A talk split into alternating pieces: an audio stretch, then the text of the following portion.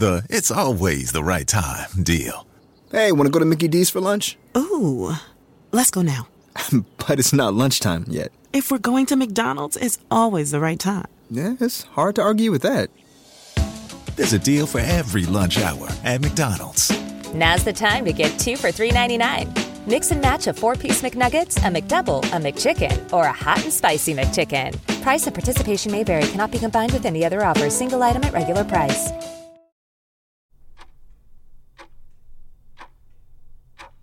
Abraham Lincoln said, I'm a firm believer in the people.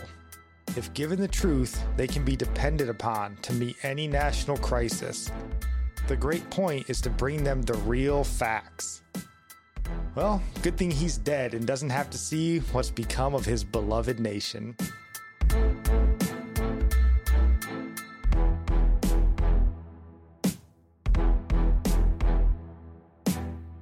Welcome in. This is Religionless Christianity. I'm your host, Spencer. This is my lovely wife, Nikki. Hello. And we're so thankful you're joining us. Um, if you're new here, our goal with the show is to just help Christians navigate this increasingly secular and religionless world that we find ourselves in. Um, try to figure Mm-hmm. out how to digest the insanity that's around us and live a life that's pleasing to God at the end of the day. Hmm.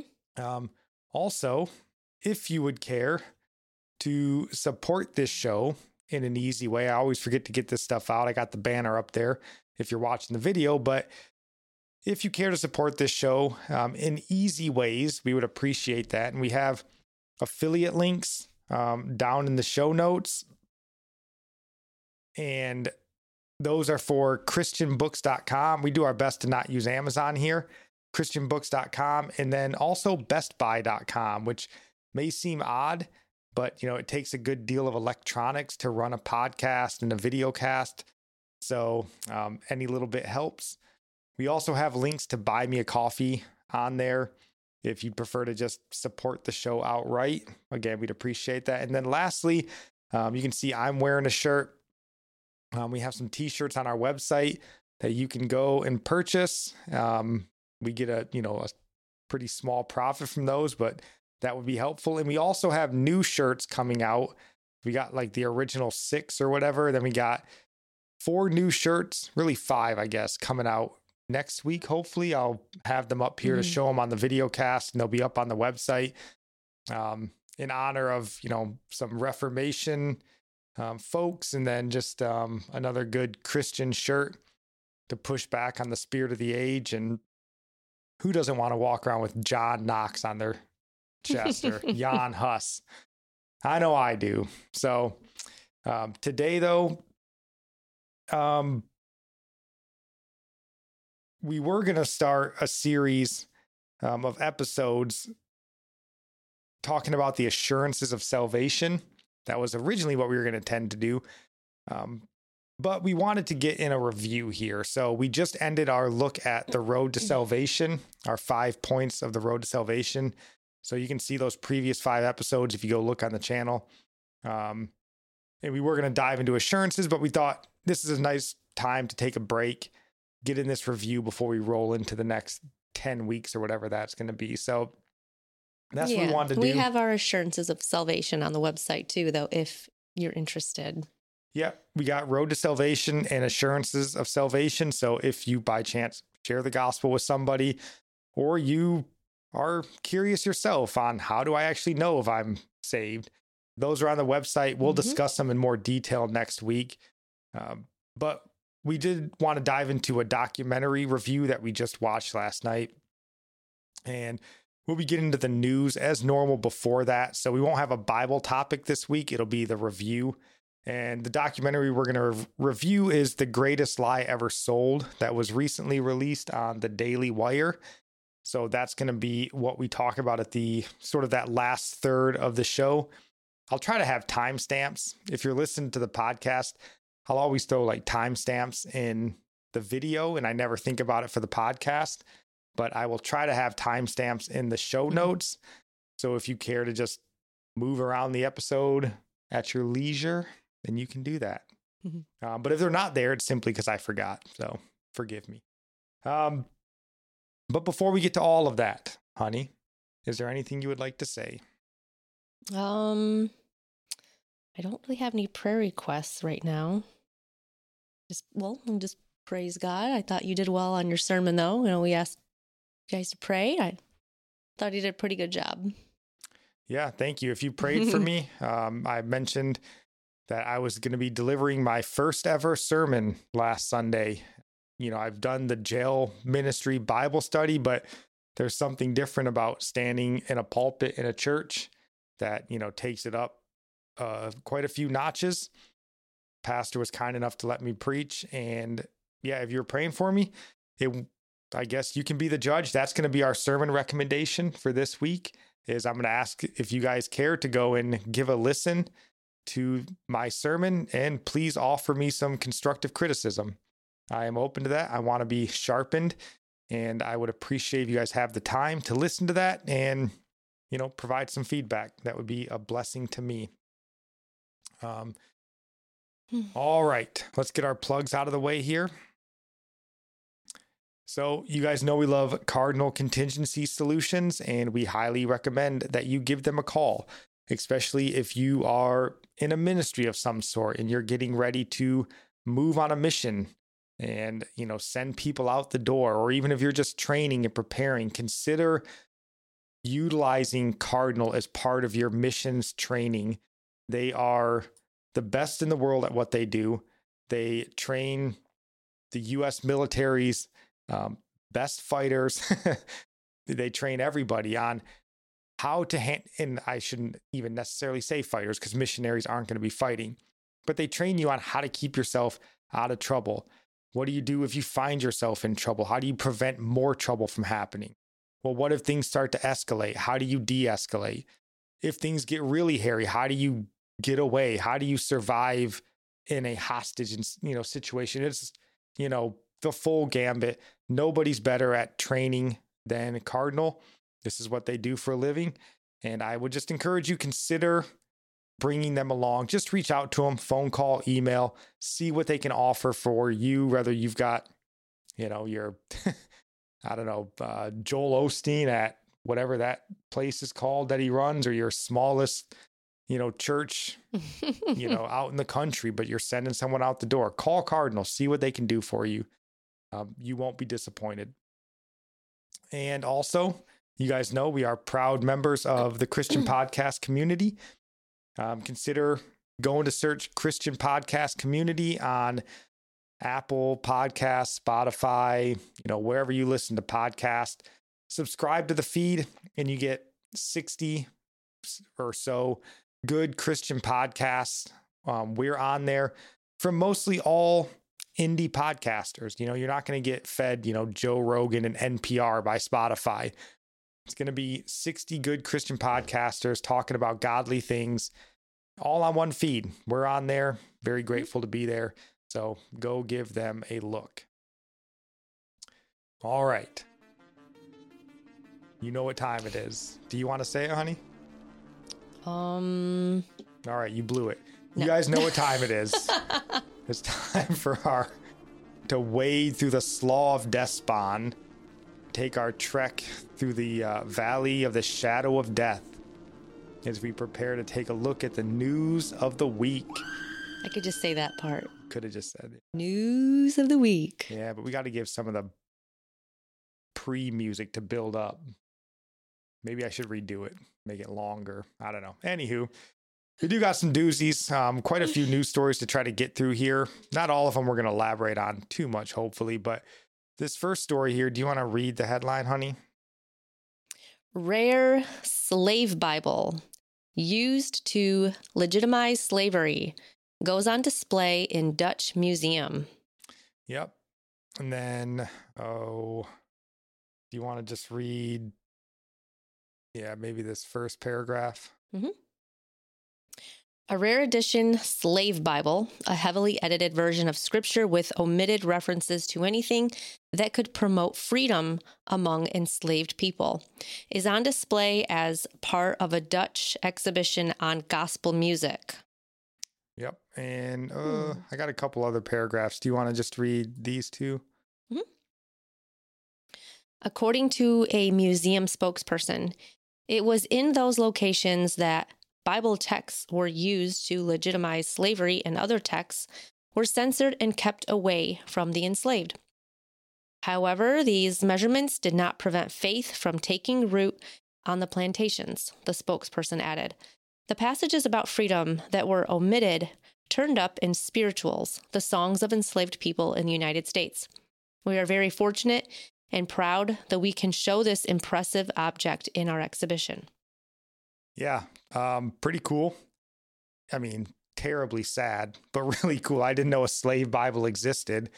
And I just thought that part that he mentioned there, you know, these parts that were torn out of the Bible turned up in these spirituals that he called them, you know, the songs of the enslaved people.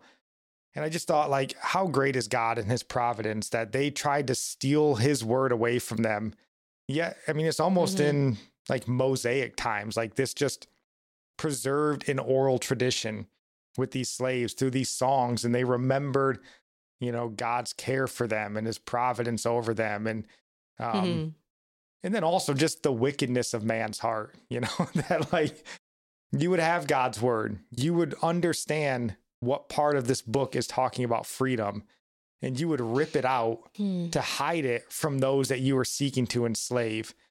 Like that's a level this of just, self delusion and wickedness that, yeah. boy, is hard to really wrap your mind around. It just makes you see, like, how important it is to know scripture, like memorize it. You don't know if something crazy is going to happen.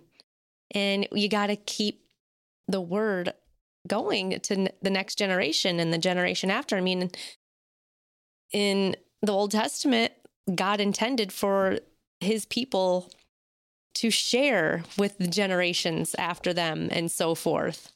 He wanted them to remember, like, it was by word of mouth.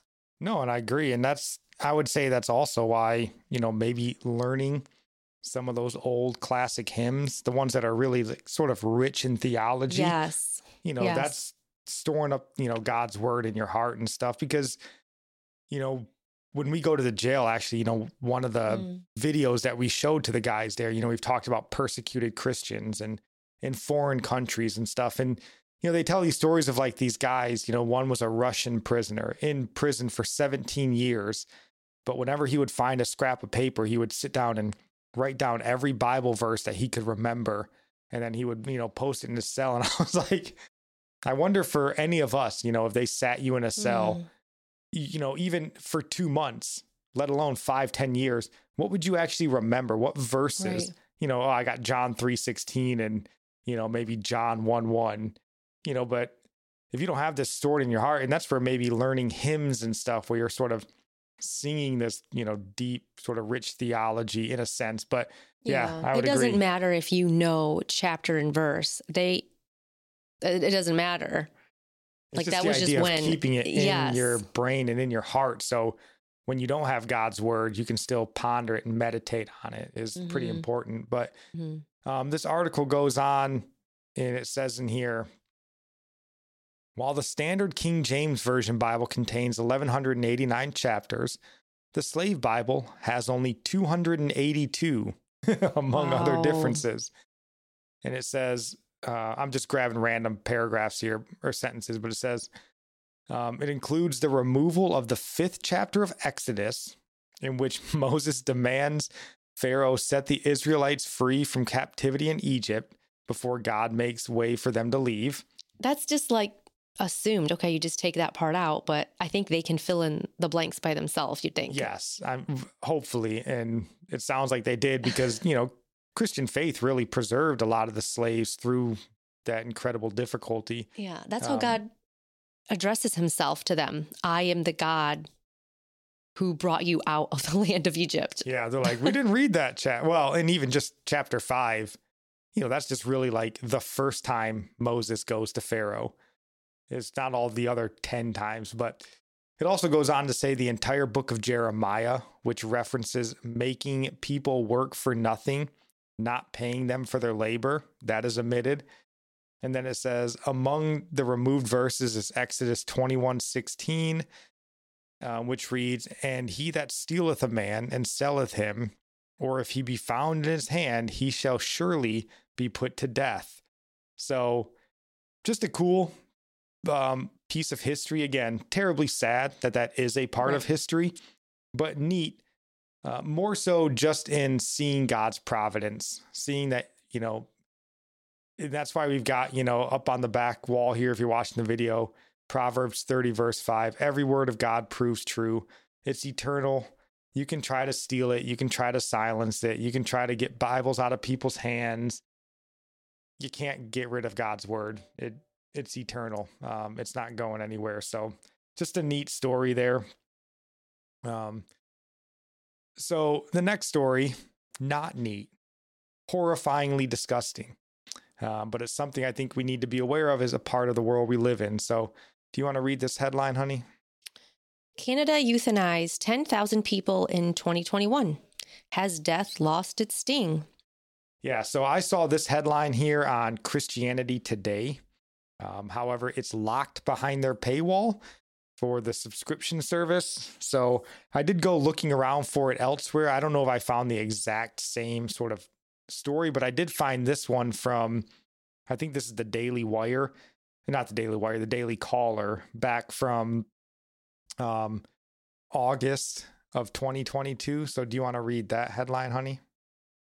Euthanasia is now a leading cause of death in Canada, and ethic. I cannot say that. Ethicists. Oh, ethicists are freaking out. Yeah, I bet they are. Um, do you want to read that? Or these two paragraphs here? Euthanasia is now a leading cause of death in Canada only a few years after being legalized. Euthanasia became a legal option for Canadians 18 years and older in 2016 who had to prove suffering from severe pain and have a reasonably foreseeable death, as well as two doctors signing off on the decision. Doesn't everybody have a reasonably foreseeable death? I know. Um, Oh, And then there's one other paragraph, I think, or one or two that I wanted. If I can find it. Yeah, right here. Do you want to read these two? Now, any adult with a serious disease or a mental health reason can seek euthanasia. According to the AP, the policy is also creeping forward to encompass the mentally ill, poor, and soon children, with some experts saying the law is going too far. The law is um, probably the biggest exist. Existential. I can't say things tonight. Thank you. A threat to disabled people since the Nazis program in Germany in the 1930s. Tim Stainton, director of the Canadian Institute for Inclusion and Citizenship at the University of British Columbia, told the AP. yeah. Horrifying. Um and you know sadly in our world today um the world of sickening and pathetic political discourse this term nazi you know hitler and this sort of stuff gets tossed around quite a bit. Um but in this case it does seem to be almost spot on so i pulled this from britannica the diction you know the encyclopedia and it says here the T4 program, also called T4 Euthanasia Program, Nazi German effort framed as a euthanasia program to kill incurably ill, physically or mentally disabled, emotionally distraught, and elderly people. Hmm. Adolf Hitler initiated the program in 1939. While it was officially discontinued in 1941, killings continued covertly until the military defeat of Nazi Germany in 1945. And sounds like Heir Trudeau up there in Canada, picking up right where Adolf Hitler or Mhm. yeah, left off there in 1945 and so Canada is almost quite literally using a Nazi playbook from 1930s, 1940s World War II um in their, you know, desire to handle, if you will, the elderly and the disabled and so on. Um, And they said mentally, what did they say? Mentally ill? Mentally, how did they word that?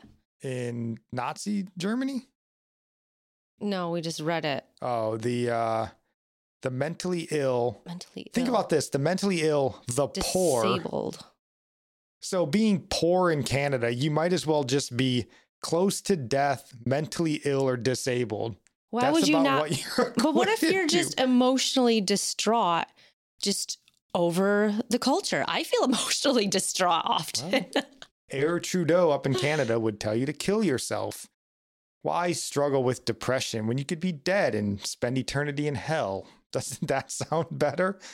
These people are insane. These people are children of Satan. We say it all the time. And it makes sense in a way. Um, when you're a child of Satan, you have no biblical worldview. Um, you're a complete secular humanist, atheist. You can't value life at all when you're just a random collection of molecules, you know, gathered together by nothing more than an accident in time. That's all you are to Justin Trudeau. And if you're poor, mentally ill, you're just a huge drain on the system. And that's the worst part about I it. I mean, it's if you deny God, you hate God, you are your own God. You create your own creation by getting rid of what you don't like. It is, it's you playing God. You're like, I don't like this. We're going to change it. It is. That's exactly oh, what it is. most certainly. It's them. I mean, you hear this all the time with these godless people. Well, it looks like, you know, your child's going to be born with Down syndrome. You don't want to be saddled with that. As if somehow God didn't create that child too. You know, we're going to take care of God's mistake. He screwed the kid up. We don't want you to suffer with that for your entire. So we'll just kill the kid. I know. I remember being so annoyed when I don't know if it was Holly or Melanie I was pregnant with, and the doctor kept bringing up getting tested, you know, for I don't remember what it was, Down syndrome probably. Um, and I was like, well, so what if my baby is born with Down syndrome? Like, what's the point in testing? And yeah, abortion was one of the reasons he mentioned. Well, right. And this Like- is why we need to quit lifting just generally is like broad generalization of doctors in the medical profession, holding them up on some kind of pedestal. I mean, because these guys, you know, these Canadian healthcare professionals, is this article outlines, these people are recommending without being prompted to these patients to kill themselves. They're, you know, they're the transgendered um, elementary school teacher equivalent in the medical Right. field Yeah. where they're trying to groom your kid into sexual immorality. They're just trying to, you know, convince you to commit suicide and they want to help. How perverse is that? So they have no business being lifted on a pedestal. Someone just saying, oh, my dad's a doctor. I'd be like, yeah, I'll reserve my judgment at this point, you know? So do you want to read this one last paragraph here? Just so we can get this um, Mhm. disgusting story over with. Um, the broad eligibility has led to more than 10,000 Canadians being euthanized in the most recent year, for which data is available, making it the sixth leading cause of death in the country, the AP reported. Think about that. The sixth leading cause of death is doctor assisted suicide in Canada. That's insane. In a supposedly first world industrialized advanced civilization, the sixth leading cause of death is I wonder what the reasons are, because they gave all these, if they document the reason that the patient wanted to go through with it. What's the number one reason? Was it mental distress?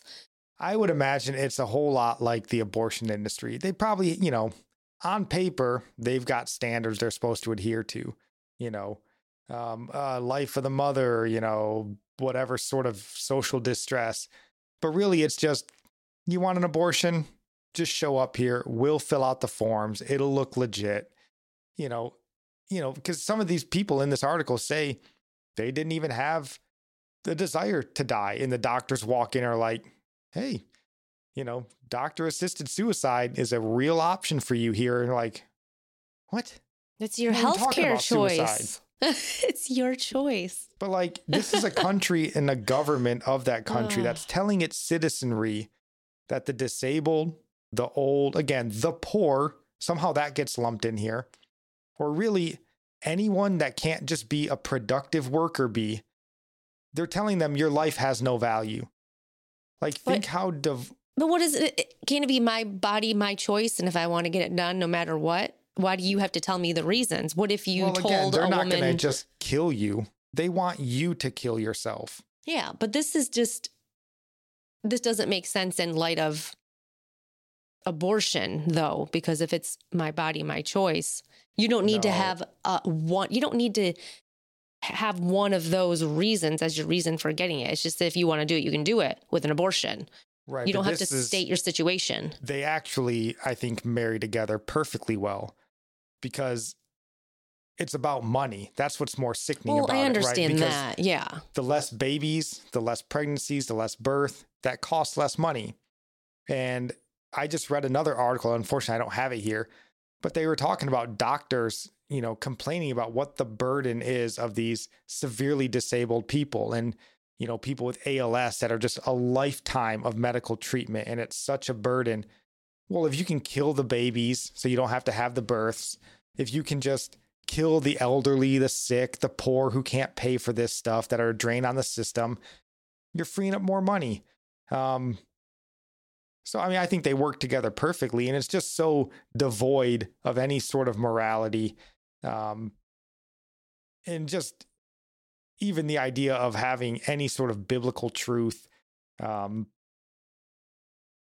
you know that you have to be completely bankrupt of anything biblical, anything moral, anything virtuous inside of your own heart and soul to think that this is somehow positive for society. well it's just that it's like gender affirming but it's like suicide affirming now Yeah, that's 100% what they're doing. That's what Heir Trudeau in Canada wants you to do. And I just pulled up, you know, Ephesians 6 2 here, right? Honor your father and mother that it may go well with you and you may live, uh, and you, or that you may live long in the land. You know, in Canada, screw that. You know, what a stupid verse, right? They get old, they become the slightest burden. Just convince them to kill yourself or kill themselves and you'll be free, right? That's the Canadian standard of morality.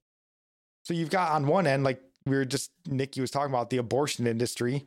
You know, it's already done so much harm, like it even tried to do to her, right?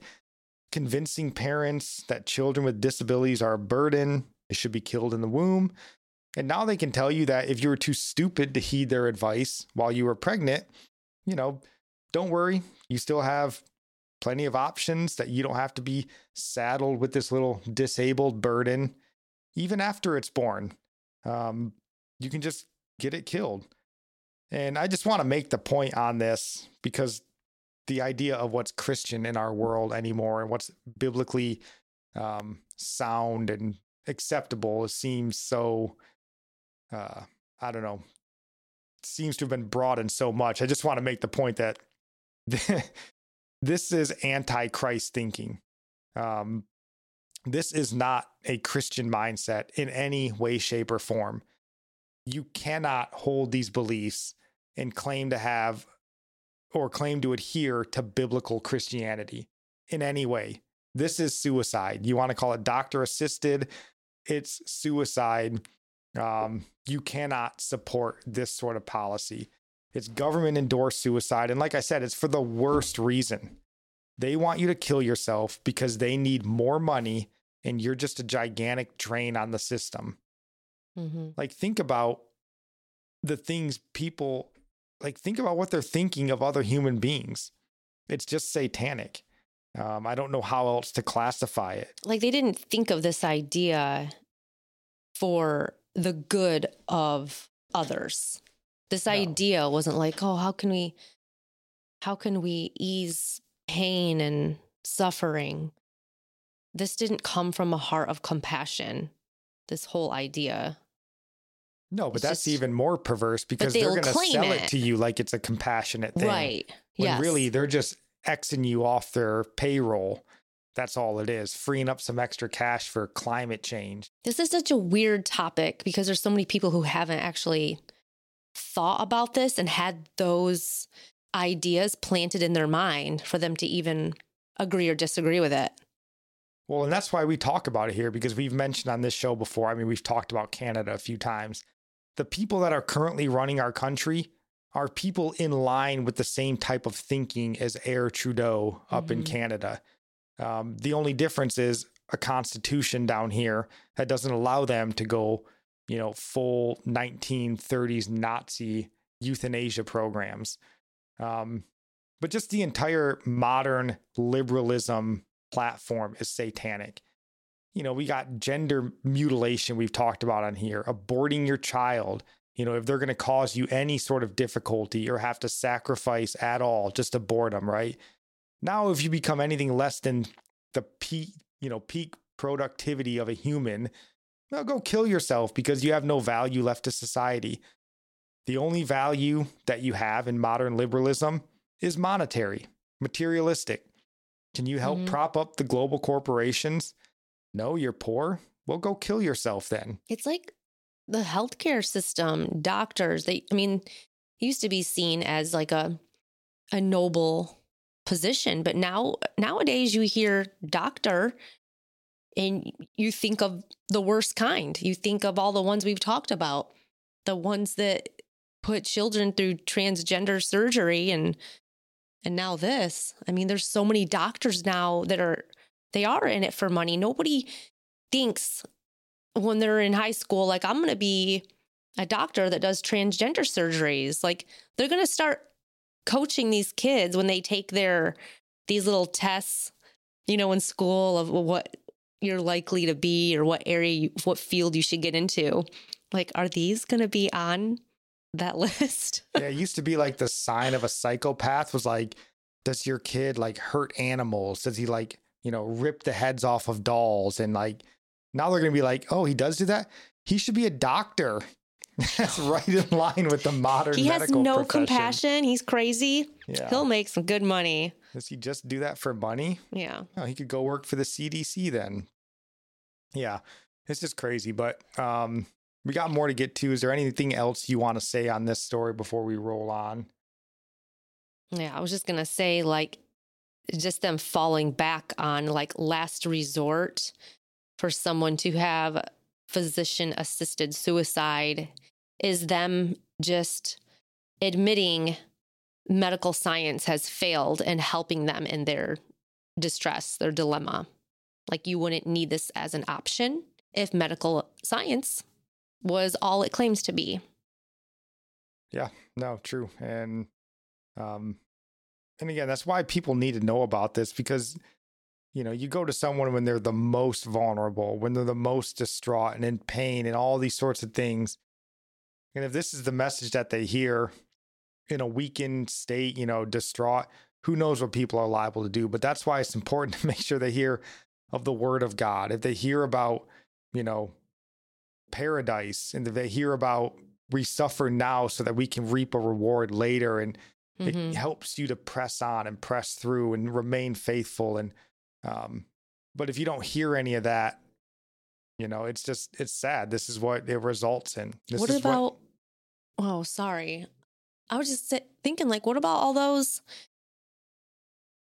just think of like prisoners where's their hope like are they gonna like try and you know convince them? Who are they gonna go after? Like these big groups of people what about kids in foster care or i don't know. Well that's the problem right? When you have a government that's this satanic this devoid of morals and virtues nobody's safe. Uh, no like you know you might think well thank goodness i'm not disabled and poor and old not yet Now, when people till they- comment on social media, go kill yourself. Yeah. You'd be like, "Actually, I can." be, you know, because this is what World War II was, right?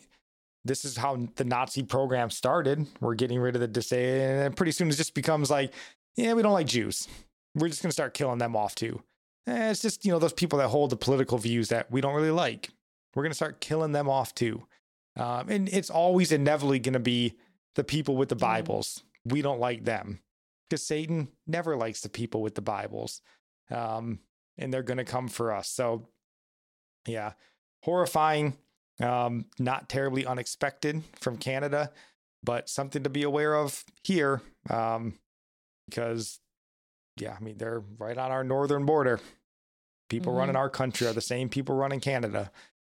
But um, we'll keep this thing moving here. Uh, do you want to read this next headline here? Activist pimps. Mom blasts school board for promoting family friendly Halloween drag show. What's more family friendly than a Halloween drag oh, show? man. You want to read that paragraph? Okay. Parents are rallying behind a mother who blasted a Southern California school district for its plans to host a family friendly Halloween drag show, which she said amounts to pimping out our kids in an already hypersexualized culture. I would say she's right. Um, do you want to Let's just- read this Yikes. last paragraph here? She told the board, You all played the activist pimp for Align Surgical center and for a 21 plus gay bar. It makes you groomers and activist pimps, and we won't have those sitting on a school board that oversees the education of our children. Yeah, so I guess you know the story kind of goes on. There was some, you know, transgendered sort of surgery clinic that partnered for whatever reason with a school to put Hmm, on a drag show. you really know, they got a odd. market, right? Go get them while they're young. Gosh. Um, and you know, we've seen a lot of these stories recently. The teacher going out, or the you know the parents, you know, kind of finally having enough with the school board, and Was this an elementary school? um, uh, it just says the Encinitas Union School Board, Well, a school board. Yeah, I guess she's Um, just going after the, but I did want to make one comment here because she mentioned in there. not a school. She said it makes you groomers and activist pimps. And I would just, for my clarification, it doesn't make you a groomer. It doesn't make these people a groomer. They are groomers. they They were already groomers, right? This is what you do if you are already a groomer. You don't become a groomer once the drag show shows up to your elementary school. You were a groomer in the first place. Because again, normal people with a biblical mindset, you know, they see this sort of sexualization or sexualizing children. Um, and it's horrifying to them, right? But if you're a groomer, you have no problem with sexualizing children because I would assume, as we've talked about, that's their end goal, anyways. Pedophilia is something they're going for. So, yeah, they are actively trying to groom your children into sexual immorality. So, just a, I mean, a nitpicky point. This isn't making them groomers. They are groomers. Like these kids think that that's family friendly. Like this is just a perpetual, just a generational disease, you know, like teaching them this is normal for family and just the destruction it causes. Like, Well, and that's what should really be horrifying to you. Like, once you're there yelling at the school board about the drag show, it's the time for you to reflect back that, like, I've had my kids in these schools with these groomers for how many years now? you think there's none in your kid's And school? I'm just finding out about it. right. How much have they filled my kid's head with this perverse, you know, wicked mindset of, you know, transgenderism, homosexuality? Right. If Again- they've gone this far, like that's bad. You know And again, what else has been going on? It's not that bad. Who knows what they're setting them up for later? I mean, and there was this one paragraph in here. God bless this man's soul. Oh, I know that one really stood out to me too. Um, this fella, Justin Reed, it says, a parent of two children who is also running for school board, was quoted as saying, We certainly want to be an inclusive community and support groups of all kinds. But the question is, where do we draw the line? And sadly, I'm sure Justin Reed had a good heart in this. Um, but I would guess, you know, Justin Reed would be as much of a problem as the groomers that are already on the school board. Because this sort of, you know, these Justin Reed type people, um, the spirit of the age, you know, groomers, these groups like Align Surgical, they're going to steamroll the Justins of the world. You simply cannot make room for this. If your mindset going in is like, well, listen, I'm all for inclusivity, but just not in this room, you're dead. They're going to kill you. They're going to steamroll you. um, you have no chance. You simply cannot exist in the same civilized society with these people. And I think that's the problem that we aren't coming to grips with yet. So this guy is not on the school board. He's running. He's running and he's probably trying So he to doesn't know what he's getting himself into, maybe. Well, no, and that's the problem, right? Because he in his mind probably thinks, "Oh, this is outrageous. We need to make a change." But his mindset there is like, "Well, I already support, you know, hey, listen, I support the transgender, you know, agenda, just not in my schools." But he should have said, No, like, you don't stand a chance. yeah, the line is drawn way before this situation. Yeah, he should have said the line is drawn with transgenderism is a sin according to the God of the Bible. And we won't tolerate it. Well, they better get some Christians on that board if they want to be Well, it's inclusive. California, so um, good luck with that. But you know, the problem is why the Justin Reeds of the world won't do anything because they demand these spirit of the age groomers. They demand acceptance of their deviant lifestyle, and if you don't, you'll be under attack. You know, and we've talked about this before. We're in spiritual battles against forces of darkness, principalities, and powers, and our children's souls are on the line. You cannot give Yeah. up ground to this. You can't go in and go, well, listen, I already, I'm on board, but just, you know, tone it down a bit. No, it has to be like, you know, this is a war. It's you or us, right? And until we have that mindset, I just, you don't stand a chance. It's like you have to do your research on who is on the the board for the school district, and you got to like do your research on these people. And I never thought of doing that before, though. Like who is on the school board?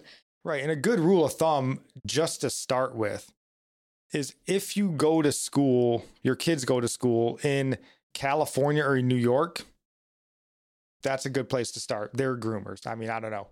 I would Yeah, just uh, assume, yeah. I would go in assuming that your kids are being groomed and then, you know, start doing some digging. But also, I really just have a problem with this. I think I've talked about this before. I'm certainly glad that these people stood up and that they gave him an earful. You know, they let him have a piece of their mind.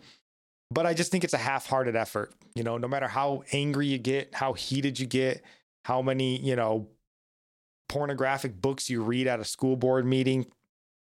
Because as long as you continue to send your kids to the schools, your words are just words, right? You mm-hmm. continue to send your kids there. You continue to elect, you know, we're going to have a big change. We just elected Justin Reed to the school board to clean it up. He doesn't know You where to draw do anything, line. right? He So- doesn't know where to draw a line. Why is he running? He just disqualified himself with that question. Right, because the the word the place to draw a line is in scripture, which means there is no line, right? so, you know, and the thing is, is if you want to make a change, my opinion, just religionless Christianity podcast opinion, you know, you want to make a change, you want to protect your kids, you have to get them out of school, um, especially if they're in a public school. But I would even start questioning private schools. Um, because the real revolution that needs to take place isn't just shouting at school board members Mm-mm. about pornographic books and drag shows, right? The real revolution is removing your family from these cesspools of wickedness. It's just it is removing your family from the world. And it doesn't matter if it's a private school or not. It like everything's got to like start over. No, it has to be reset. And, you know, that starts with getting your kids out of school, them losing the funding from not having the kids around, Mhm. a That's right. purging of this idea. And, you know, maybe starting your own, I mean, co ops. It's, Yeah. you know, like I talked about, we're not rebuilding America. We're not fixing it. It's a complete do over, right? We almost have to look at it that way and go back to how did we start before, right? People were homeschooling. yeah, how do we be separate? Like, yeah, we're supposed to be separate from the world in practical matters as well because it's in the world that you pick up the world's practices. Just like in the Old Testament, like Israel was set apart in very specific, practical, outward ways um, in order to make it harder for them to associate or have anything in common with the surrounding cities. Um, yeah, God just made it difficult for any excuses to be made. And I think why don't we do similar, obviously not exactly similar things, but I mean, you can think of very easy ways to be separate. No, I mean, we absolutely have to start. You know, we're told to be in the world, but not of the world. And I think that's a problem with Christians. You know, they, they we're just unwilling to give up the comfort and the luxury of modern life. And, you know, the government's doing us no favors. I mean, life in our country has gotten pretty difficult to live on a single income and allow the wife to stay home and raise children in a godly home. And homes like it's gotten very difficult. And i would say it's gotten that way on purpose. I don't think that's accidental. Um, i think the spirit of the age doesn't want godly women in the home they want them out in the workforce um, so i would think that's intentional but you know we've this is i think where the revolution needs to begin is christians beginning to sort of you know, bolster our our strength and getting back and pulling away from the wickedness that's infesting everywhere. I mean, it's great to go shout at a school board meeting, um, but removing ourselves and our kids from that wicked cesspool, Mm-hmm. um, from this sort of rampant materialistic society, uh, that's where the revolution needs to start. So, yeah, and it's not all just the only worry isn't about this family friendly uh drag queen show. Like it's so many other things in the schools that it's not going to be fixed. Like Christians aren't going to take over the school boards. Like that's not happening. That's not the answer. Well, Like- not even when there's only six percent of the country has a biblical worldview, Yeah, enough like- for them to run school. really, the only way to protect your kid is to get them out of school.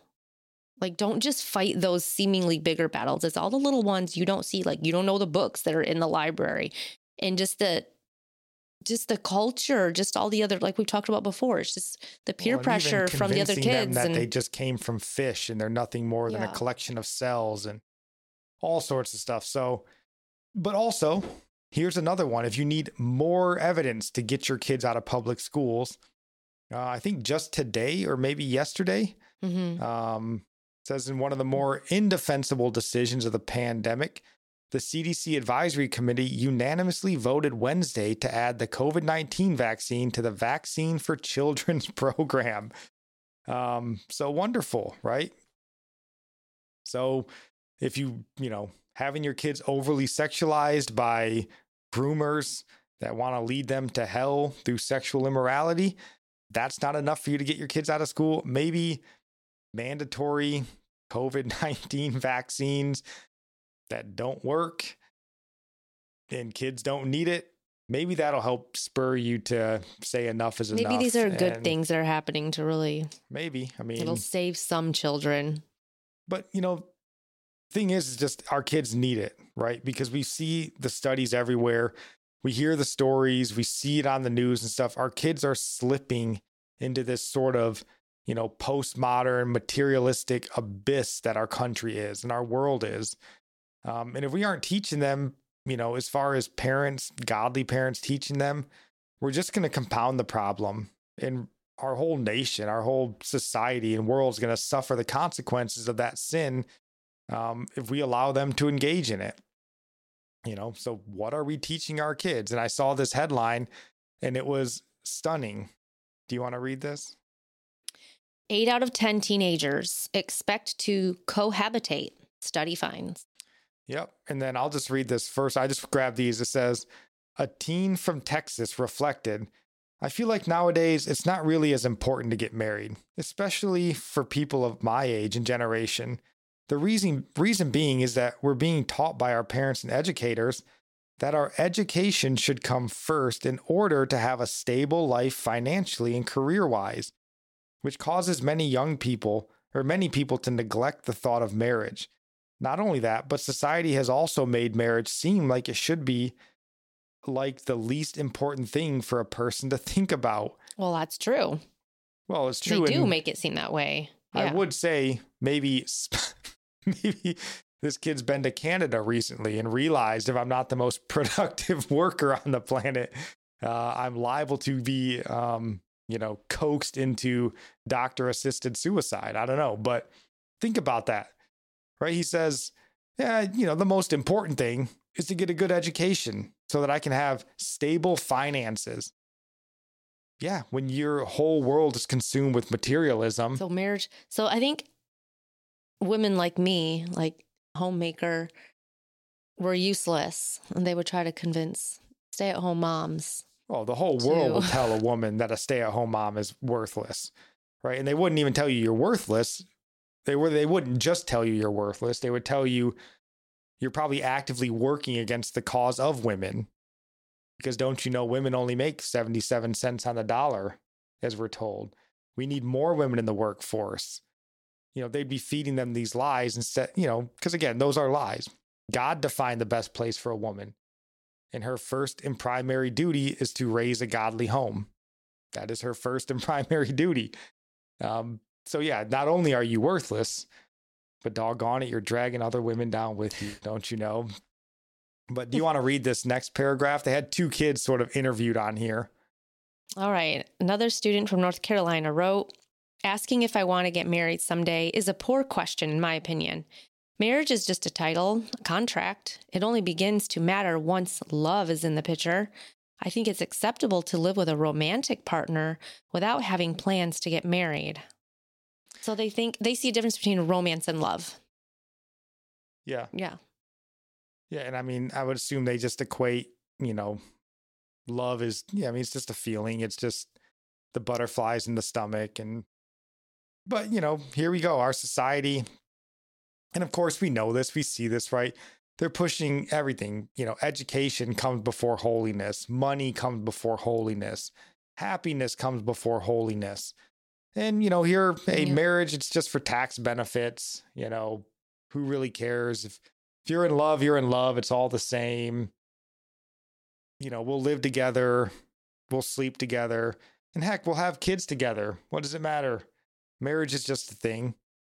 And, you know, this only happens really, I would say, in a world where material success and social standing is really takes the highest priority. And I think that's the world we find ourselves in. I think it's the world our kids are growing up into, um, which again, why it becomes so vitally important to pull them out of that world as quickly as you can. Because hmm I think it's just plain and simple. We need to do a better job with our kids. Um, you know, we're selling our kids out really by failing um, to teach them to live up to biblical standards, failing to teach them to live in ways of righteousness. And marriage is a biblical standard. Um, marriage is a beautiful thing in God's sight. It's God ordained institution. Um, it's more than just uh, is it ro- romance? Is it love? Is it a tax filing? Yeah. It's, it's sad that they don't they don't see anything sacred about it. Well, and the the easy thing, I'm afraid, and I'm afraid people might hear this and think the easy thing because the easy thought would be, well, not my kid, right? My kid doesn't think that, and maybe you're right. Um, maybe your kid doesn't. He's one of the good ones, but I just wouldn't rest on that thought. I would say you'd better double down on your instruction. Um, you better double down on your commitment to God as a family. And I would say you better double down on showing your children the joys of a godly marriage. Mm-hmm. Um, and even not just your kids, but whenever they bring a friend around, tell them about it, show them what it means and what it looks like. Invite them to the Bible studies because odds are they aren't hearing any of this in their own home. Odds Mhm. are they come from a two parent or a two income family with both parents working full time. Mhm. Um, you know, divorce rates are what 50, 55%. You know, so odds are they aren't hearing it anywhere else. Yeah, the kids, a lot of them don't even know what marriage looks like. They don't know what what it means to be a husband or a wife.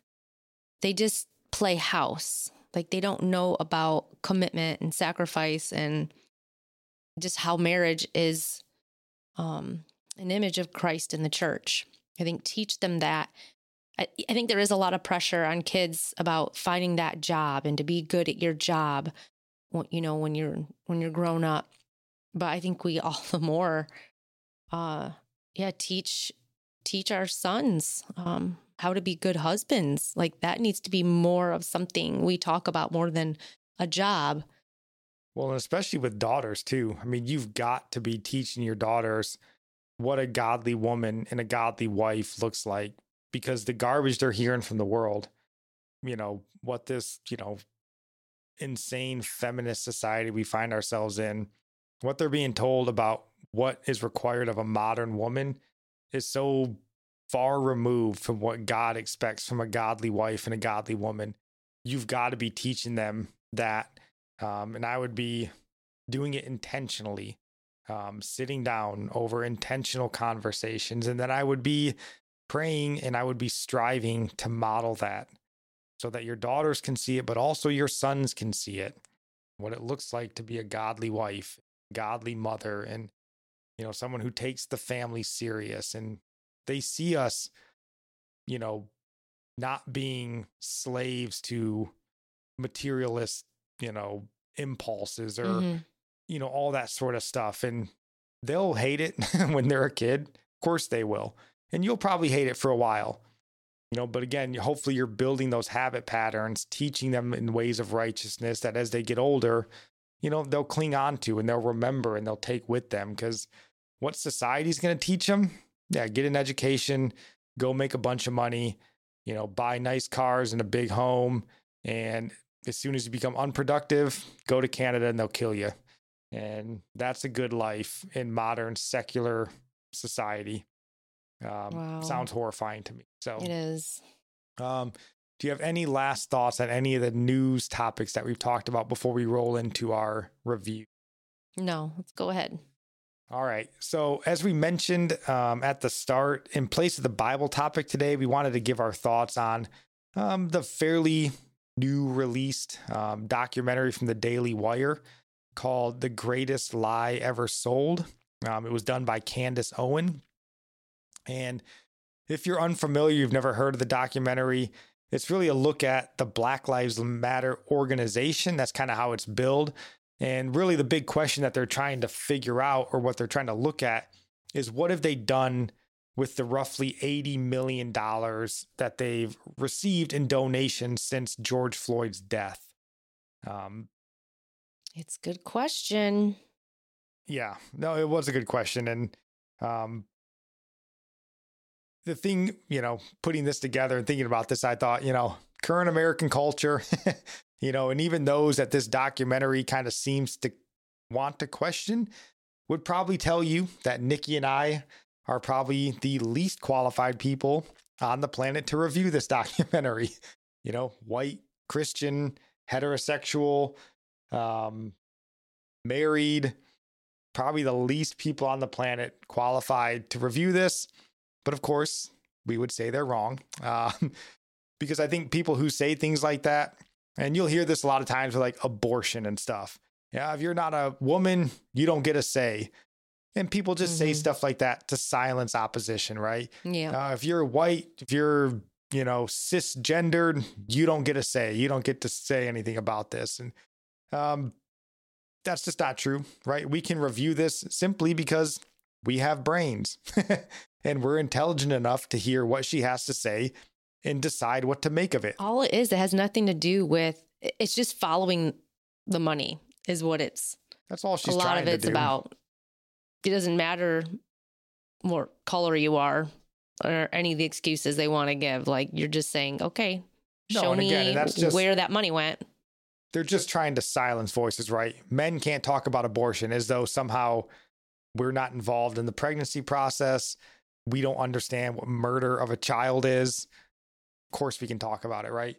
But it's just silencing opposition. So, um, the first point that I wanted to just kind of talk about here was, you know, just sort of a overview. So, what did you think of the documentary um, before we get into specific points? Because you don't follow the news to that level. Um, you know, right. There were the things in there that on. were that were new to me, but for Spencer, there were things he already knew. He follows. Yeah, because she's like, well, we need news. to talk about George Floyd's death, and I'm like, I don't want to rehash that piece there of it. So, People have heard there were it things I was like, oh, I didn't know that. Right. I mean, Maybe I should bring that up to some of my family members.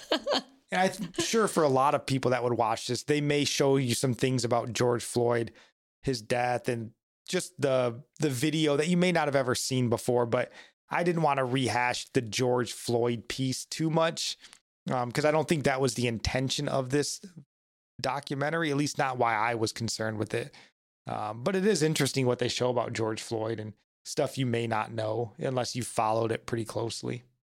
I mean, I obviously see as a really good documentary more than you do because I learned new things yeah. and you already knew some stuff. So I I really appreciated it. Um it cleared up a lot of stuff and had me um just wondering why people still follow it all. yeah. You know, my first thoughts really uh overall I just I felt that this documentary was really just sort of preaching to the choir. You know, I think those that already sort of held to this sort of view or this sort of belief about the organization, I think they'll be encouraged. And I think those who disagree, you know, with this view of the organization, I think they'll continue to defend and ignore what's found here. Um, I don't think that it's a documentary on the same level of What is a Woman. You know, we watched that and reviewed that. I think that documentary mm-hmm. sort of has the ability to maybe even sway the opinions right um, of those who would have otherwise been in that sort of pro lgbt transgenderism camp you know as they sort of expose kind of that disgusting lie well these documentary documentaries are connected in that way in a sense in yeah a sense they are yeah i just don't think i think matt walsh just was on a different level um, but i think candace owens you know, again, was kind of preaching to the choir. I don't know that it's going to change a lot of minds watching this one. Um, but I do still think it's important.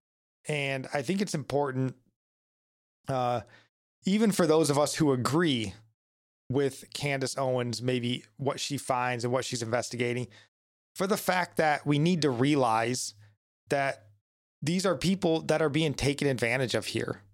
Um, so many of the people that support the uh, the BLM organization from like a ground level. They support it, and you know they've been convinced to support this thing, and maybe they do, and they're being taken advantage of, and that should really provoke us to love and justice, and not like a hatred or a dismissal of all of it, because we have that tendency as humans to sort of lump everything together for simplicity and think all of BLM is bad, and we're just gonna hate and dismiss all of it. When really, you know, the people on the ground level and you know these they may have had good intentions and they maybe thought that this was going to help them in some sort of plight and they were being taken advantage of and they didn't realize it so i think it's good for us to sort of you know from that perspective to love these people right not just dismiss right, them and right. hate them so um so the second thing about this is the documentary it only went back to the death of george floyd and it really spent a lot of time on it, more than I would have expected. It spent a little over half of the documentary, it seemed like, just sort of reminding the viewer um, of what brought us to this sort of place here. And again, if you're like Nickie and you're unfamiliar with a lot of the uh, history or intricacies of George Floyd and what happened there and Derek Chauvin and all these sorts of things, it does highlight that pretty good. And it goes really into depth and stuff if you just watched sort of cable news about this, you may not have seen or heard. Um, so I think that that piece of it is important if you want to, you know, learn a little bit more about that.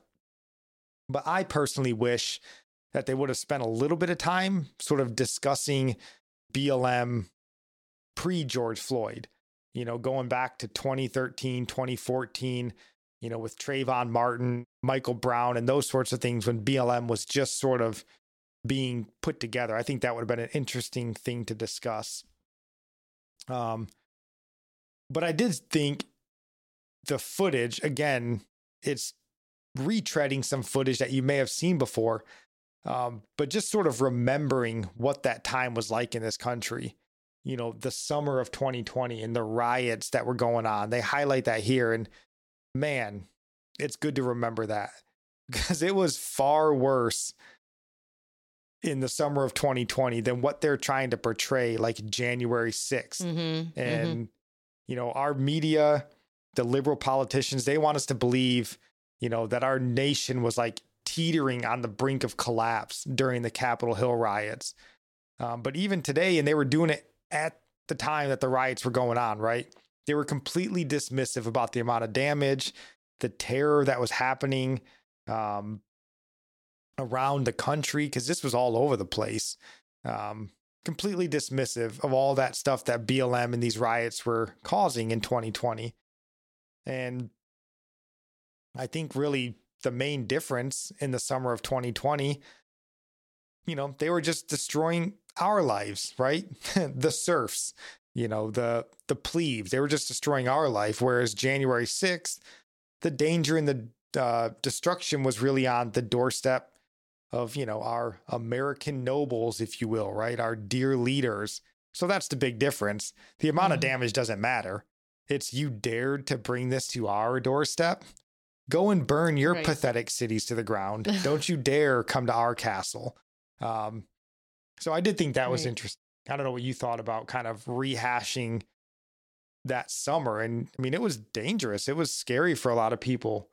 I mean, buildings being burned to the ground and people being shot and murdered all it's over the place. It's crazy how people can so easily get worked up over whatever the media, however they want to twist. Um, how people just believe it just like that, no question. And yeah. they want to make it be about what they say it's about. Well, and that's what this documentary did good. And we may touch on this in some future points, but media narrative was certainly highlighted in this in the the way media steered it, which we've talked a lot about on here, but also just the way that these sort of you know stuff that we as normal citizens don't realize these sort of organizations that are existing just to fund this sort of chaos. They exist, and people mm-hmm. like BLM fund them to go and create this chaos. Um, and we as normal citizens, we don't understand that world, but it certainly exists. And this documentary highlights mm-hmm. that. So, um, yep. And that'll, I guess, is our next point here. So, one of the interesting pieces of evidence um, highlighted in the documentary was Candace Owens. You know, she got BLM's tax returns from a certain year and was going through the list of all the companies that they donated money to. Um, and I forgive me, I can't remember the name of this company. They called a bunch of companies, none of them answered the phone. Some of them were like out of business, the phones didn't work. They were like fake organizations. I don't think for that one they could say what it was. They not the one that was bleeped out. Oh, you're right. Yeah. This was the bleeped out. This yeah. was the yeah, so they didn't get the company name. There was another company that they named in there, but she oh, did get one company on the phone when she got him on the phone, she was basically kind of, you know, asking like, "Hey, if I want to donate money to you, you know, how would you use that money?" And they basically told her on the phone, and they got it on the documentary, right, that they trained and sent activists. You know, they were basically existed to create professional protesters. They would bail out protesters. They helped to transport and support the protests around the country. I remember seeing things people would share online, like a job opportunity. And yeah. I'm like, I bet those were actually real, real. Right. And apparently they will. And we all remember, I mean, if you followed this stuff, that, um, you know, there were stories coming out during those riots where people are like, I mean, there's so many people in this city that no one knows. Like, how did this many people show up here this quickly for a riot? And even the stories that you heard where people are like, man, there's like pallets of bricks set up Just near randomly. these riot locations. Yeah, I remember like, hearing that. What is this happening for? And um, it looked staged. Well, turns out, at least if this company is to be believed, yeah, it was staged. It was designed. It was provoked and stoked in a lot why of ways. Why Would it, why is it impossible, like, to believe that you know that that could happen? Like, well, and it's almost it's like not hard to organize. And it's almost like BLM, the organization, was basically, you know, feeding their own I guess, coffers, right? They get money when these riots go on and people get killed by mm-hmm. police. Mm-hmm. So cause more chaos. So police right. have to do more, you know, policing. And then we just get more money. It's like you're just feeding yourself. yeah, yourself. They cause the, the riot to get more people riled up who are more apt to donate. Certainly what it looked like. That's exactly what it is. And yeah. then they say that they'll they promise bailout if anybody gets arrested who's part of the Yeah, that was The part of what they did. We bail riot. them out if they. Yeah. Uh, and we're willing to do it if they're going to get bailed out. I mean, who would want to do that?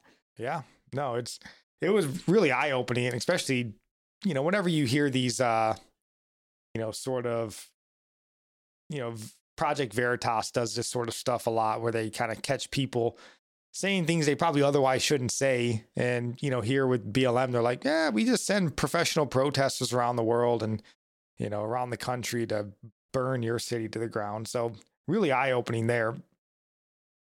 Um, but one of the uh, points that this documentary highlighted really well that was um, really enlightening to me was really the connection between BLM to the trans rights movements. Um, yeah. They highlight, highlighted more than a few, um, quite a few companies. I was just like, oh, another one and another Yeah, one and another kept one. going and going, right? of these companies that BLM gave large donations to, like hundreds of thousands of dollars to, and all of them were these trans rights organizations. Um, and for a while now, you know, and I might have even mentioned it on here, talked with some other people about it, you know, had this thought or, you know, this, yeah, I mean, really just a thought like, how did um, this black civil rights cause in this nation um, somehow turn into a platform to just serve and support the trans movement. It doesn't make any sense. Mm-mm. They're completely different things. Because BLM really started again with the Trayvon Martin, the Michael Brown type stuff. Um, even Colin Kaepernick back in the day in 2016, right? It was a movement kind of birthed out of um, what they believe with police brutality. So, how does Mhm. a movement that wants to stop police brutality become a movement tied to the hip with trans rights? Makes no How? sense. Trans Right. people aren't being beaten by the police, you know, unnecessarily. That doesn't seem to be some sort of epidemic in this country. So, how did it happen? Um, well, this documentary, documentary, if it's to be, uh, be believed, of course, um, it's because really BLM's founders are gay women. And one, Patrisse Cullors, uh, from what it showed, I think is dating or married to a trans girl. and it really just seemed that simple. She's married to a girl that got surgery to be a man. Sure. That's what it looks you like. call it. I think that's what it was. It's a girl that Just tried the to trans progression of the pictures. transition, whatever that is called, I guess. Um, but I was like, boy, is it really just that simple? Like, the black civil rights cause has been tied to the hip to the trans right movement or trans rights movement simply because, like, the founder of BLM is a gay woman, married or dating whatever, a transgendered woman It seems to where be. her interests lie. It just seems that simple. Um, I don't know why she made a was it a tweet video when Candace showed up to interview. yeah, there was a part Why would she even bring up the fact that Candace showed up? Why would she even make a video on it? I wondered like because there's never a time to waste being a victim in today's society. Um, you know. So yeah, she just wanted to go on there and be a victim. She's being a, somehow abused by Candace Owens showing up to her house and wanting to talk. Um, that was enough. And you know, again, her supporters are going to be completely on board with that. You know, Candace Owens, the devil. Patrisse Cullors was being harassed. Um, I think it's just all the more. I mean, because of that video, people are gonna watch this.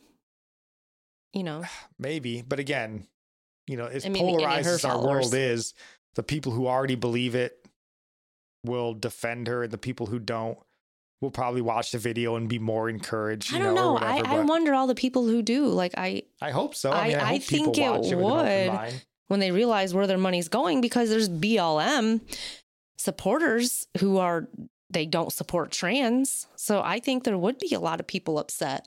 well and that's what um again why i go back to saying you know we should see this and be encouraged and have love and compassion for these people because yeah a lot of them don't right and maybe some of them are like i don't know how this became a thing to where we're just joined together you know i'm not comfortable with it but you know, I know if I speak out against trans rights, that somehow I'm speaking against all, you know, injustice in the country somehow, which doesn't make any sense. But, you know, it just seemed to me watching this with Patrisse Cullors in this little segment that they had, you know, my thought was just like, to her at least, and some of the founders of BLM, the trans rights issues are, you know, in fact, more or at least of equal importance to the Black lives um, and their plight in this country that they would call it. Like the trans rights are on at least an equal footing.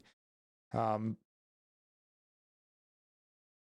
and I think it's important to point out, you know, because like there have been many, you know, well meaning folks and even black folks, you know, that believed in this cause of police reform um, for the betterment of black lives. You know, regardless of what you think of it, they actually believed in that. They believed that the police system, the justice system needs to be reformed. And that was kind of their mindset, right?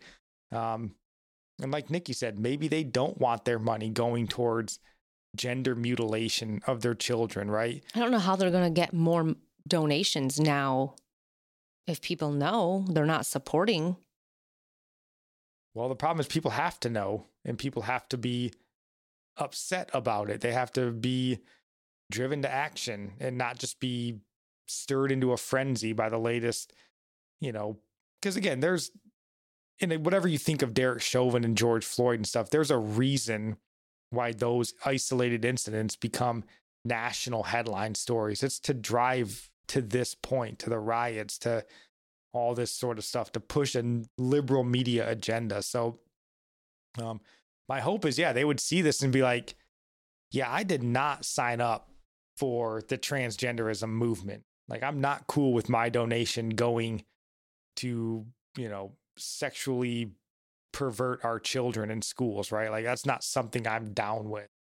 Because um, again, a lot of people that may support BLM for the police brutality justice reform part of it, they may still hold to a Christian worldview, which they do highlight in this documentary.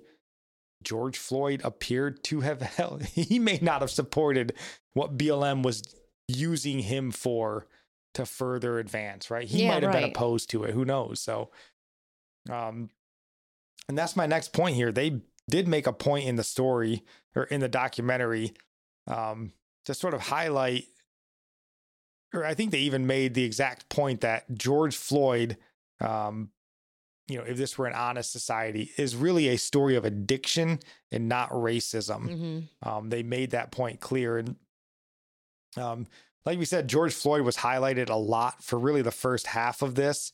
Um, they looked at his, you know, the story of, you know, his death and all of that stuff.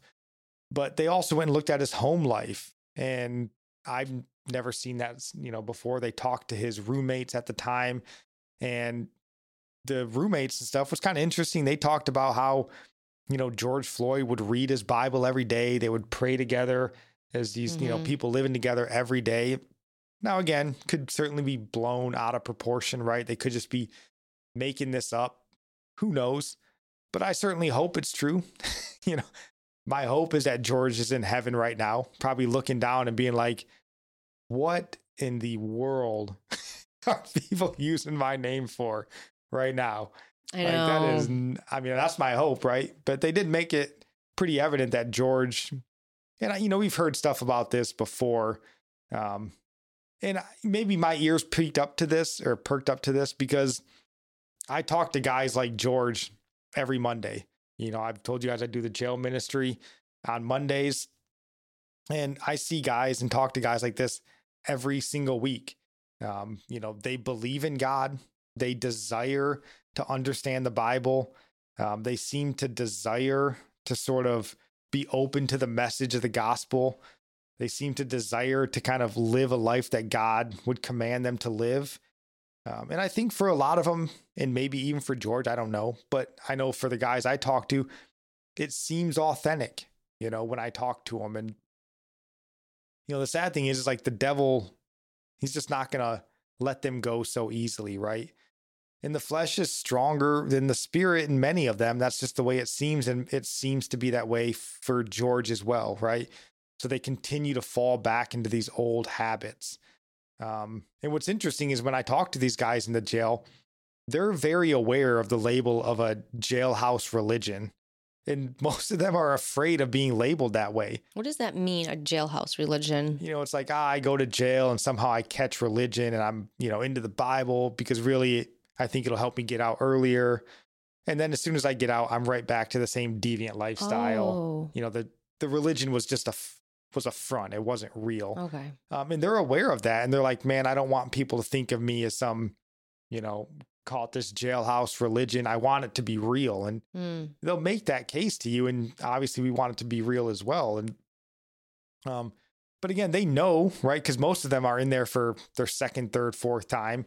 And they know that they've left jail with this jailhouse religion and they've backslid and they've fallen back into their old lifestyles and into their sins and away from the Lord and all that stuff. And then they come basically limping back to jail, trying to get that religion back. And, um, you know, it made me think of your dad. You know, this was Mhm. sort of your dad, is what it made me uh, really ponder because your dad was a good man, loved to have fun, full of joy.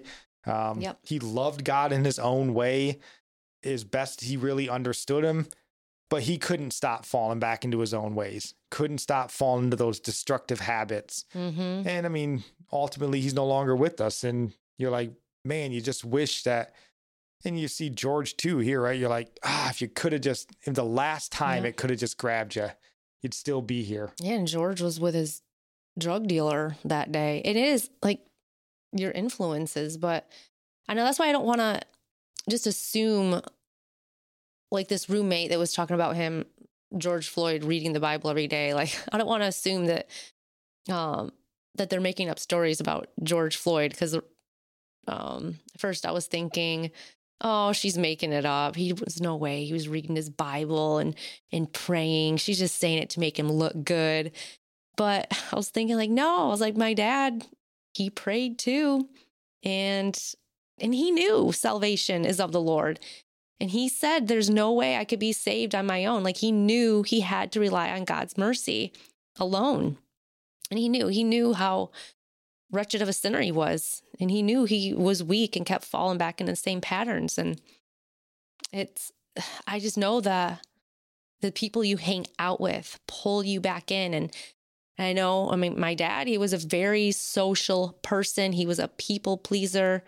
And so it was really easy for that to happen to him. And I don't know, maybe George Floyd and a lot of other people, if they're a people pleaser and they have the wrong set of people in their life, it's hard for them to say, no, I can't be around you anymore.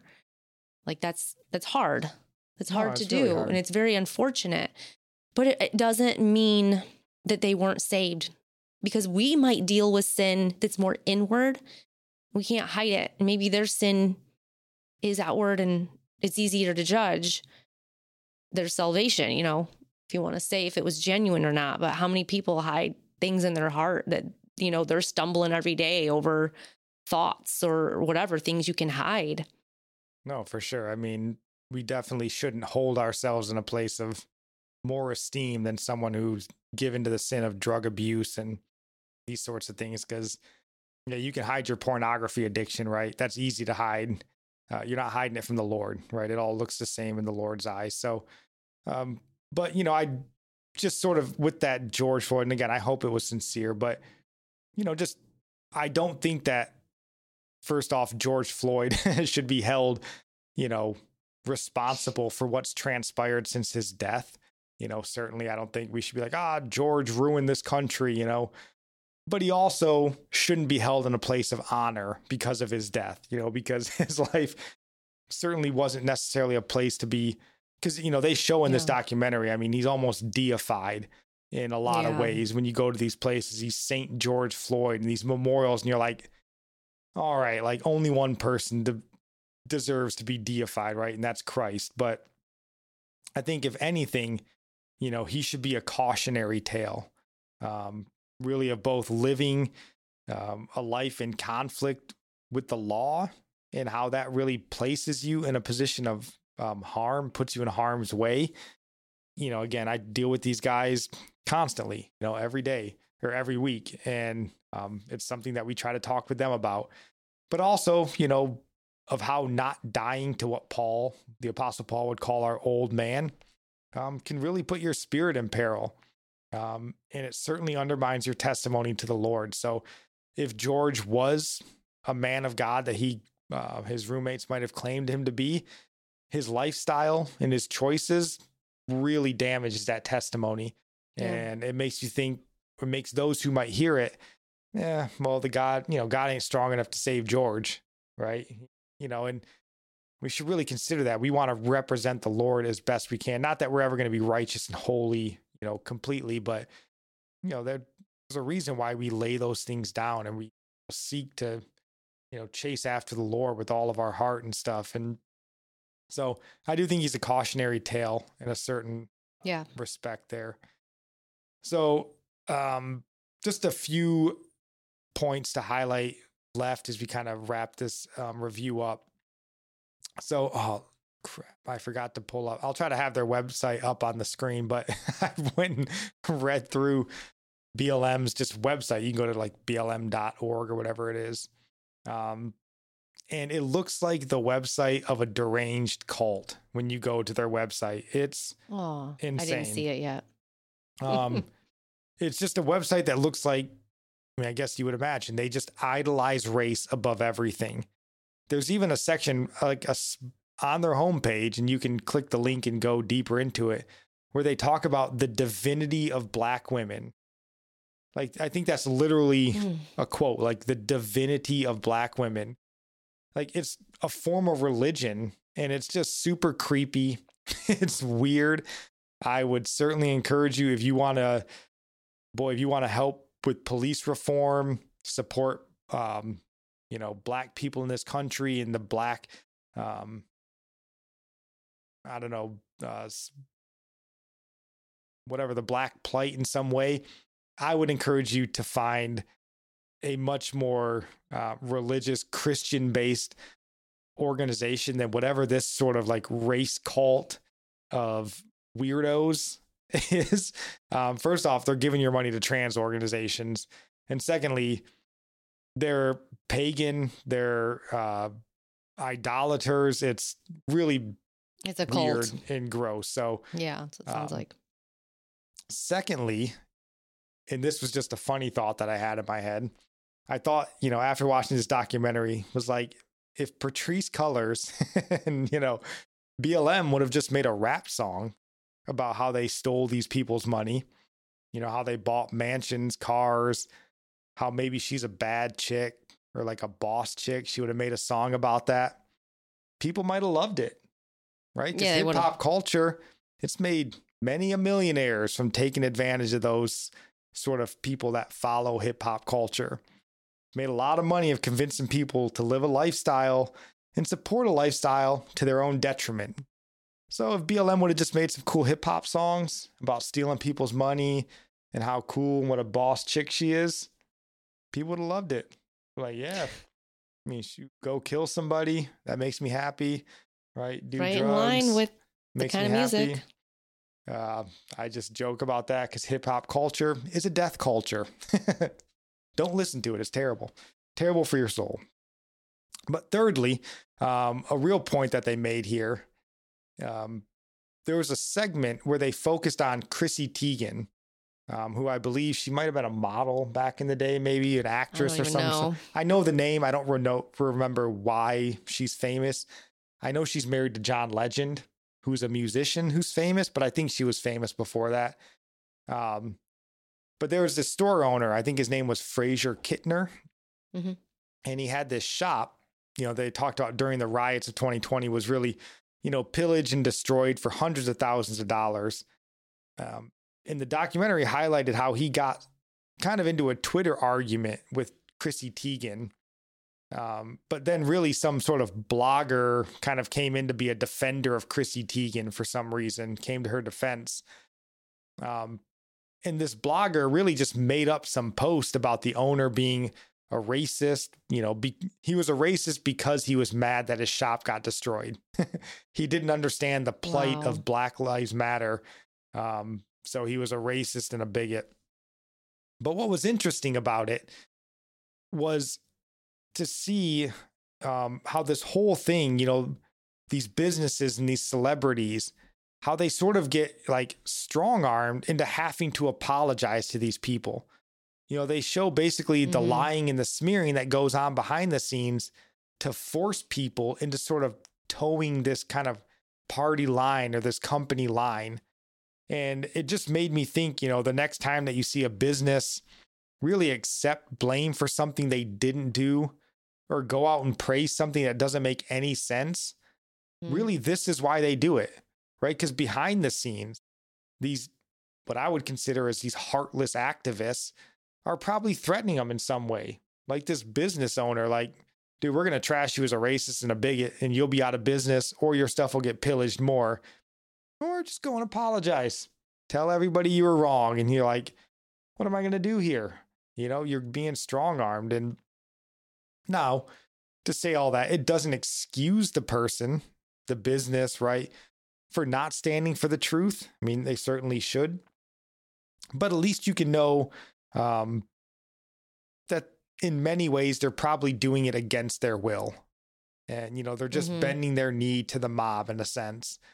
Um, did you have anything on the Chrissy Teigen part? I just thought it was eye opening to see sort of that actually display where you're like, oh, so that's how it works. That's how they get these, you know, Mhm. influencers and celebrities and businesses to either bend the knee or they just run them out of business. Yeah, that was really eye opening. Um, But- it just it's so petty. You know, you look at it and you're like, Oh, this yeah. is how the higher ups live and act. That's how they treat people. especially because Chrissy Teigen isn't black, as far as I understand. The blogger that trashed her wasn't black. They were just like these bleeding heart liberals that wanted to attach themselves to some cause because, you know, they're super rich and they live in the lap of luxury. So they want to pretend that they're down with the struggle or something, I guess. I don't know. Yeah. That makes them feel something, I guess. I don't know. But um, yeah, pray for Chrissy Teigen's soul. I think she needs it. But that sort of feeds into the last point um, that I wanted to highlight here. And it was a point that Candace Owens made. And she said it pretty bluntly. Um, she said, I think this is a direct quote. She said, The media is our enemy. And that is a point that we've made on this Mhm. show dozens of times, 100% support. And it's why we call them antichrist. It's why we call them satanic in a lot of respects. Um, they're liars and the truth is not in them. You know, we live in a time where the news media, the social media, they're not interested at all in exposing the truth, but rather they just seem interested in steering a narrative. Yep. Um, again, 2020, the summer of 2020 was a perfect example of that. Um, that's what we saw all during those riots. Again, it's what we've seen during January 6th and all this nonsense of the January 6th commission and all these, you know, ridiculous things. It's not exposing the truth, it's driving a narrative. Um, right? These were peaceful protests. George Floyd was a saint. You know, police are on the prowl for black people. Derek Chauvin's a racist monster. We saw all of that, right? Um, but then on the other hand, right, those riots were peaceful. Ah, January 6th, you know, it's an insurrection.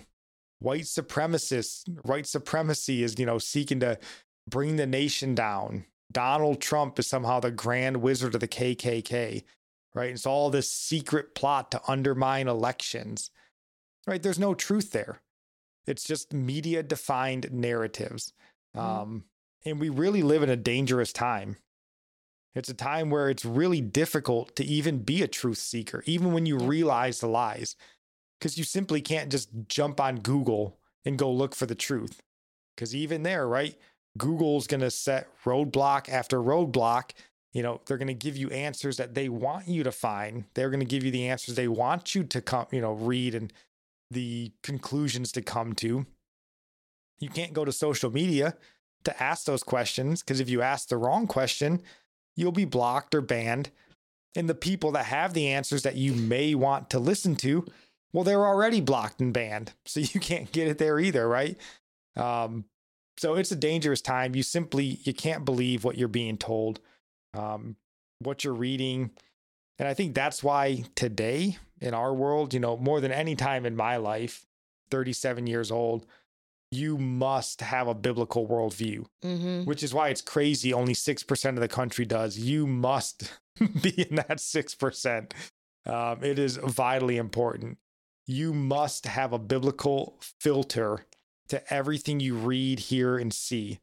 Um, it must go through that lens of scripture. That's the only way that we can know what truth is from lies. It's the only way. Um, Mm-hmm. and it can't be what someone tells you the Bible says. right. Because again, we've seen how misleading that can be. You need to be in the Word of God yourself. You've got to be testing everything, everybody. Test me and Nickie. If we tell you something, don't take it as gospel truth. Go and read it. The Bible has to be your filter. Yep. Otherwise, you're just the blind being led by blind. And the Bible says both of you will fall into the pit. And I think in our world today, I've never seen that more clearly displayed um, with our satanic media. Their father is a liar. Um, you just simply Mhm. can't believe the truth or what they claim to be the truth. Yeah, I was just thinking on how they, you know, you're talking about how they silence you, they just block you. You know, it's like they kill you off social media because Yeah. that's where we have our voice. Like, where else do we go to speak to the masses of people? So I was just thinking of Martin Luther. Yeah. um, he spoke to the masses and you know no social media how do they block him oh they kill him so the equivalent today is blocking oh i know there are some more sinister things I- i know to silence those that they put in prison who might snitch yeah they'll kill them yeah. or that you know or they hang themselves or It can't get more sinister, but yeah, no. I I, mean, just mean they're silencing they will. like I mean thankfully like we have social media because it is I mean I know we can be blocked easily but it is a type of protection for us today like we can speak the truth and they you know don't just come after you and physically harm you to silence you but I mean we don't have the boldness like Martin Luther or any of the others back in his day standing for the truth like we're afraid of Yeah. getting blocked. I mean, no, but they do, get burned at the stake. more certainly need to have that that boldness um, now more than ever need to have that boldness and find ways to do it that doesn't require you know using Using their Satan's platform. social media platforms. I mean we're just as guilty of it. We're trying you know you're probably watching this on one of those platforms. We're trying to figure out ways of doing it without utilizing these um, but it's difficult. They've sort of boxed us into this certain world here and um, you know but it's just dangerous man you got to be in the word you got to have a biblical worldview it's the only way to understand truth so do you have any last thoughts on anything we've discussed today news blm anything oh, no. I mean, there's always more to say, but we can oh. end it. yeah. So for my sermon recommendation, like I mentioned, I'm going to offer up my sermon. Look at that good looking fella there in a yellow. I rocked my Michigan colors because Michigan had a big win. Didn't tell anybody. It was secret. Only me and the Lord knew. And Nickie, I think I told her. But um, yeah, that'll be on there. I think my sermon actually starts around 33 minutes in. And I would uh, be very pleased if you guys would go and listen to that um, and provide me some constructive criticism. I, you know, my first sermon ever delivered, and I know it can be improved on. And I was preaching on Psalm 141, kind of using that as a backdrop for living a life of faithfulness. So I would encourage you guys to go give that a listen while you're there. Hey, you know what? Go ahead and subscribe to our church's YouTube channel. Why not? yeah. You know, get some good biblical exposition every Sunday. It's a good good place to be. So that is all we got for you guys today. We'll be back on Monday with our daily devotionals. We're still making our way through the 95 theses. If you haven't checked those out or you haven't read the theses before from Martin Luther, um, come give our devotionals a listen. We just kind of highlight three each day, give a little bit of insight or thoughts on the topics. um, kind of where our Protestant faith was birthed from. It's really interesting. And then uh, we'll be back on Saturday, hopefully, unless the world melts, talking about assurances of salvation. That is all we got for you guys. God bless.